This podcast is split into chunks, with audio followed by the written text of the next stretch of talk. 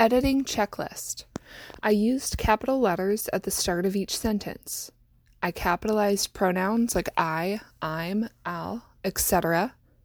I capitalized proper nouns like the names of people and places. I used correct punctuation throughout the entire story, including periods, question marks, exclamation marks, commas, apostrophes, etc. I did my best to use correct spelling. I read through my written work to make sure I used complete sentences. I checked my work before turning it in to be graded using the rubric.